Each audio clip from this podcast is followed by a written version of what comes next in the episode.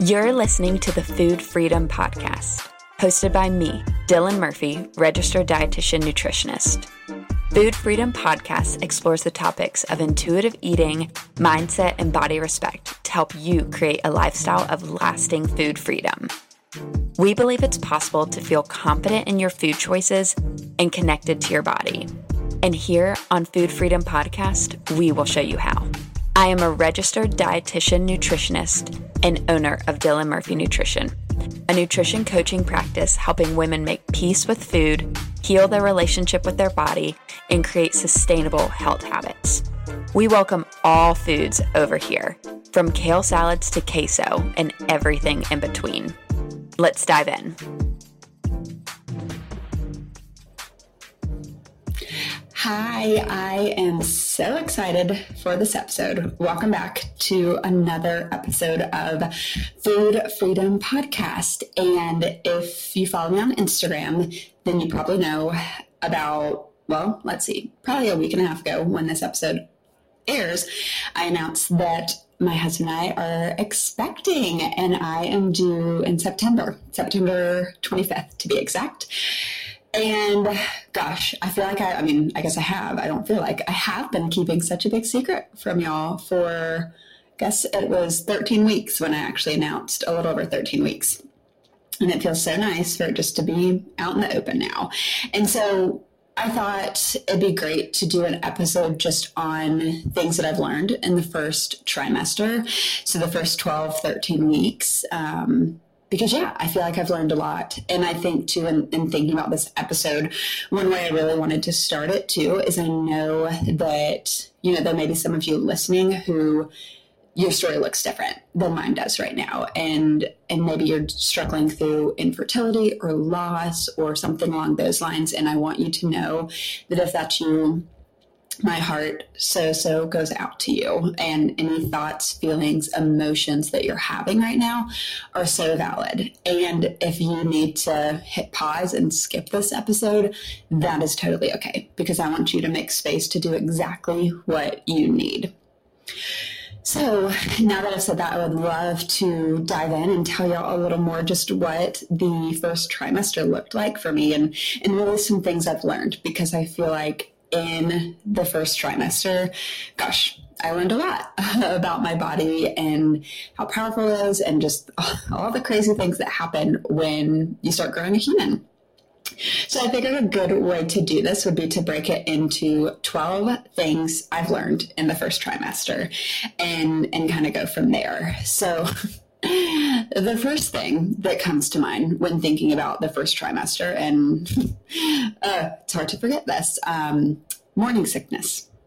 First of all, just the idea of the name morning sickness is hilarious because that that thing lasts all day. It's not morning sickness. It's like morning, noon, night, all all day long sickness. and I think this was new to me, and maybe I just I don't know. I've been living under a rock, but I I don't think I realized how nauseous you can get in pregnancy. Like it's funny, JB's grandma when we were telling his family, she's like, you know, Dylan, it just feels like you're on a boat and you can't get off. I was like, true words have never been spoken. that is what it feels like. Um, and it's it's hard because you know what I started to realize is okay, well if I make sure I'm eating frequently, as in every like 30 minutes or an hour is what it felt like, then that kind of helps the nausea. But of course, when you feel nauseous, one of the last things you want to do is eat food. So, yeah, that creates quite a situation. but now here I am. Um, well, I guess almost 14 weeks when this when I'm recording this episode, and the nausea is starting to resolve, which is gosh, very thankful for. And that kind of leads me to point two as well. Um, whoever invented Bonjesta, if you are listening, first of all, if whoever invented Bonjesta is listening to this podcast, that's hilarious. But anyway, they are my hero. Bonjesta if you're not familiar with it, as I was not pre pregnancy, is a nausea medication made specifically for pregnant women. And it is a miracle worker. I'm still taking it now, so that's probably part of the reason I feel like my nausea has resolved because I'm on medication that helps with it. But literally, that was game changing. Once I started that, I feel like I was able to start eating a little bit more. Um, still not like normal as far as like just the foods that I was used to consuming, um, but at least like able to like eat a little more food. So, third thing vitamin B6 and magnesium are literally game changers as well. You know, I feel like it's funny, like at night when I'm taking medications and, and my supplements now, I feel like I'm taking so many things because I have like my prenatal and vitamin B6 and magnesium and Bonjesta and then some other medications I was taking before that I still take. Um, but the vitamin B6 also helps with nausea.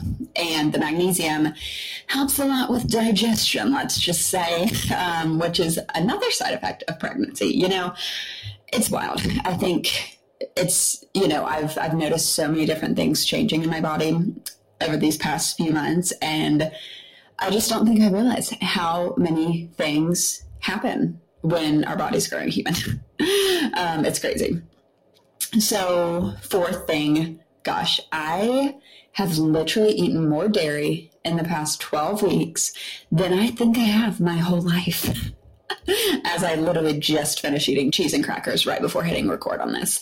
Um, I don't know. I like, you know, the dietitian in me is trying to figure out, like, okay, maybe like the baby just really needs calcium or like I know dairy can help when you're nauseous and like coats your stomach. So who knows? But gosh, and not that like I wasn't a huge dairy eater before, but I just like literally all the time. like, um, and I think that kind of goes in line with like cravings. Like, I think dairy has probably been one of the biggest cravings I've had. Like, ever since, uh, gosh, probably a few days after finding out I was pregnant, yogurt was one of the only foods that sounded like, gosh, palatable to me. Um, I think at the time it literally was like plain yogurt, which is so gross. But at the time I was like, I don't, I can't do any flavors. I literally just need it like so plain. um, but the yogurt was helpful. And now we're doing, you know, regular like flavored, you know, vanilla or peach or strawberry yogurt with Purely Elizabeth and some fruit, and it's wonderful.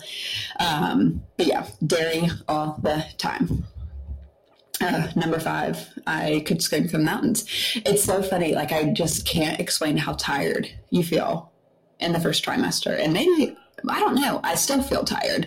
And I'm 14 weeks, so I'm still waiting. Like I've had friends tell me, like, oh, don't worry, it's second trimester, it's going to turn around.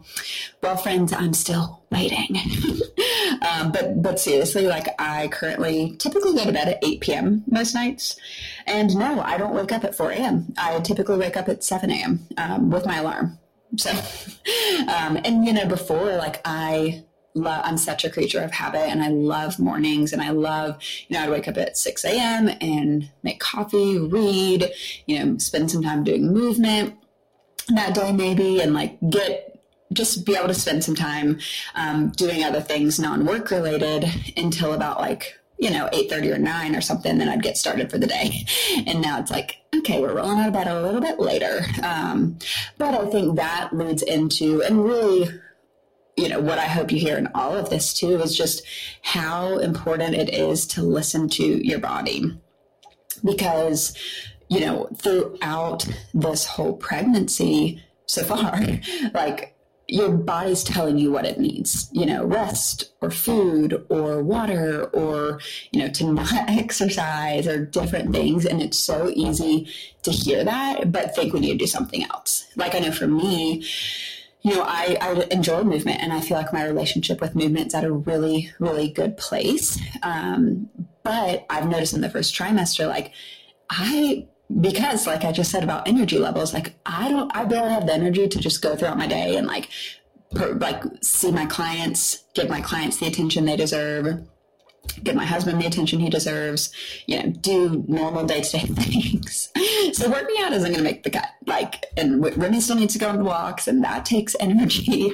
Um, so it's it's important to listen to your body in all seasons of life, and and do so judgment free. Like, okay, if if it's been X days, you know, weeks since I've done a, a traditional workout, that's okay and if the way I've been eating looks so different, and like in the first trimester, they, I could probably count on my hand, maybe one hand, maybe two hands, but probably one hand, like how many vegetables I had because oh, still even like I can't even barely say it. The idea of cooked vegetables right now just sounds horrible to me. Horrible. I I have not eaten cooked vegetables except like if someone else cooks. Like if I have them out at a restaurant, something about that is fine. but oh my gosh, I have to stop talking about it. It's going to make me just no. Anyway, we'll move on. So six. Um, every single day I am reminded of how strong and powerful our bodies are. And I think a lot of that even leads back to what I was just saying about, you know, how important it is to listen to our body and and to honor what our body's telling us. Um, but you know, even thinking of how strong and powerful, like I feel like every day and, and it's been fun I've been using an app called Bump, and each week it tells me, you know, how the baby's growing, and it compares it to like a fruit or vegetable, which is really fun. And it'll tell me, you know, what may be changing my body, what symptoms I may notice, and it's just so cool to see, like, oh my gosh, like my body is growing a human. Like that's wild, wild. Um, and I think I'm also continually reminded, like, how much of a miracle, in my opinion, that like that life is and that the fact that like there's gosh getting deep on this that there is a human that i mean it, it's crazy. Um yeah our bodies are so so strong. Um whether you carry a baby ever in your life or not you know whether you have the ability to or not whether you have that desire or not your body is strong and powerful period end of sentence. Um, seven. So intuitive eating takes on a whole new level in pregnancy. A lot of what I've alluded to so far, but it's like, okay, my body's told me like, you know what? We're not really having vegetables right now. It just, they don't sound good. They don't sound appealing. We're, and I'm not going to force myself to do something that doesn't sound good.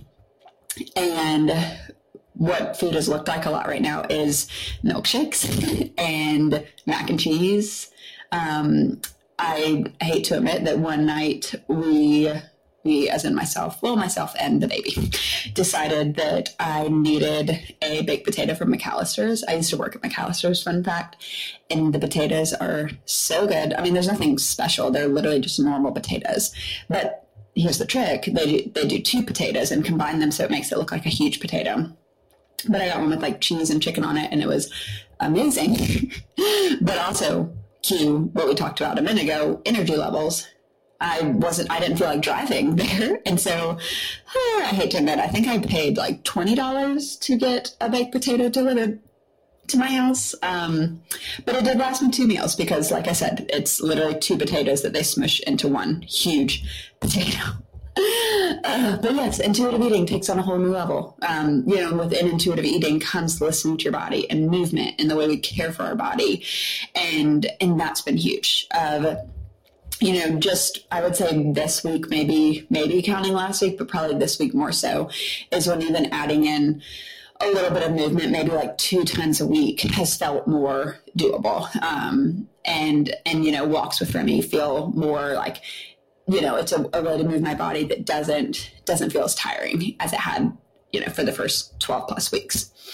Um, another thing, so eight, um, pregnancy can also be a pretty like anxious and lonely season if you allow it. Um, I think the anxiety is just there no matter what. The loneliness, I think, you know, it's, you know, I've found, found with myself JB and I personally really, really wanted to share our news early with close friends and family just because we really valued that community aspect and having people praying for us and just being able to walk through this this season with us.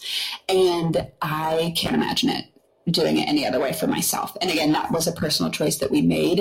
And you know, for me, that that's been so helpful. On especially the days where I felt super sick and you know super low energy, and you know, leading up to our first appointment, and even now, just leading up to every appointment, um, you know, it can can be so like anxiety provoking and and feel so out of control, and so having people in our corner that we can talk to whether they have children themselves or, or not has been so so huge. And i think you know one thing i'm continually reminded of is like oh my gosh like i have zero control of what like how this baby grows my body. And i mean i guess i have some control. Like you know, i'm not drinking alcohol while i'm pregnant and i'm like you know, whatever the other things, I feel like there'll be more things that come the more my body changes that like limitations I have. Like there are certain things I can do, but at the end of the day, there's not a ton that I can do to control how this baby continues to grow and develop. And that is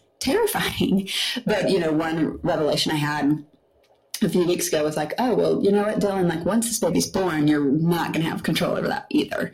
Like, sure, I can, JB and I can do our best to be good parents to baby Murphy, but, but there's so much that's going to be outside of our control. And so I think that's led us to pray more than we've ever felt, which now I'm skipping to 10. So I'll call 10, 9 now. Um, it's the most out of control that I know myself and my husband have ever felt. And so it's the most that we've ever prayed. Because um, prayer and, and relationship with the Lord is something that we both really, really value and prioritize. And gosh, yeah. So that's that's been wild throughout this journey, but also just really humbling, I would say. Um, so number 10 rest is so important, especially with what I mentioned about feeling so tired. um, and something I've had to remind myself, and this is something I have to remind myself, even like, you know, in just non pregnancy times, is that saying no is okay. You know, there have been times over the past 12 weeks where there were like events or dinners or like social gatherings, whatever not really that many social gatherings. I don't know why I said that.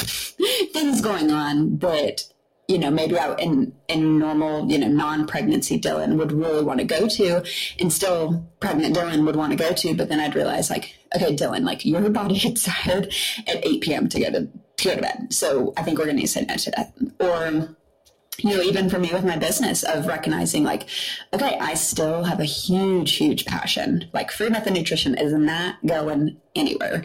And I still have a huge passion for it, but I've recognized like, okay, I might not be able to take on as many new clients, which may look like handing more clients to the other two amazing dietitians on my team. And, you know, learning to say no is so, so important in all seasons of life. 11. Gosh, Preggie Pops are the hero. I remember my friends Catherine and Emily telling me about these um, probably a few days into me being, or I guess a few days after I told them. Um, and I was just talking about like how nauseous I've been, and they both have kids of their own. And I was like, tell them like what help me? What am I supposed to do?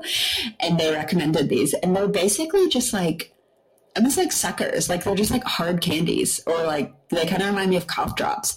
And I don't even know if like they have anything in it that necessarily helps with nausea. For me, it's more I think just having like some sort of flavor, and and I know too it's helped. Like if I'm out and about and I notice I start to get hungry, and that's when I can get nauseous. Is like I can at least like have a few of those to hold me over till I get home. So I don't know what magic they're working, but they work. Also, saltines and peanut butter and chicken noodle soup. Especially, I actually haven't had chicken noodle soup in a while because I think I like, you know, I'm a little burned out because I had it every day for a while. Um, and saltines. one of my sweet friends, Jess, literally one day brought me over, I'm pretty sure like three or four boxes of saltines. so that was a, an ultimate low point for me, but also high point because it was very helpful. Um, the last thing, um, 12, and this is one that stood out to me so, so much and made me think of all my amazing, strong clients so much is food freedom makes the first trimester so much more calm, so much more bearable. Because having the freedom to say yes to foods that maybe feel like the quote unquote unhealthy option, or saying no to foods that would typically be like the quote unquote most nutrient dense, most healthy food is so freeing. Because, like I said, vegetables have been one of the things that sound so disgusting to me in the past few months. And to be able to step into the freedom of like, okay, vegetables don't sound good. My body is literally does not want those right now. And that's okay. I don't have to feel guilty. I don't have to feel like I'm, you know, taking terrible job of my body I'm I'm just listening to it. And sure, vegetables are important. Like I know I need to have those in you know my eating habits throughout throughout weeks and months and that sort of thing. And now I'm back to a point where vegetables, not cooked vegetables, cold vegetables sound great. And I, I can eat those more. Um, but I think, you know, coming from a place of food freedom of like, okay, I can say yes to whatever food sounds good. Um, one of my followers messaged me the other day about she said during her pregnancy she craved Chili's, like Chili's um, chicken fingers, I think.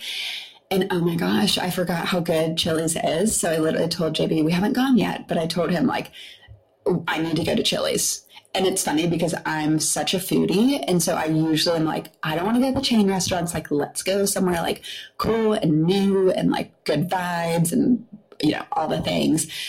But no, I'm like, I need Chili's. The other day I also was like, can we go to Outback?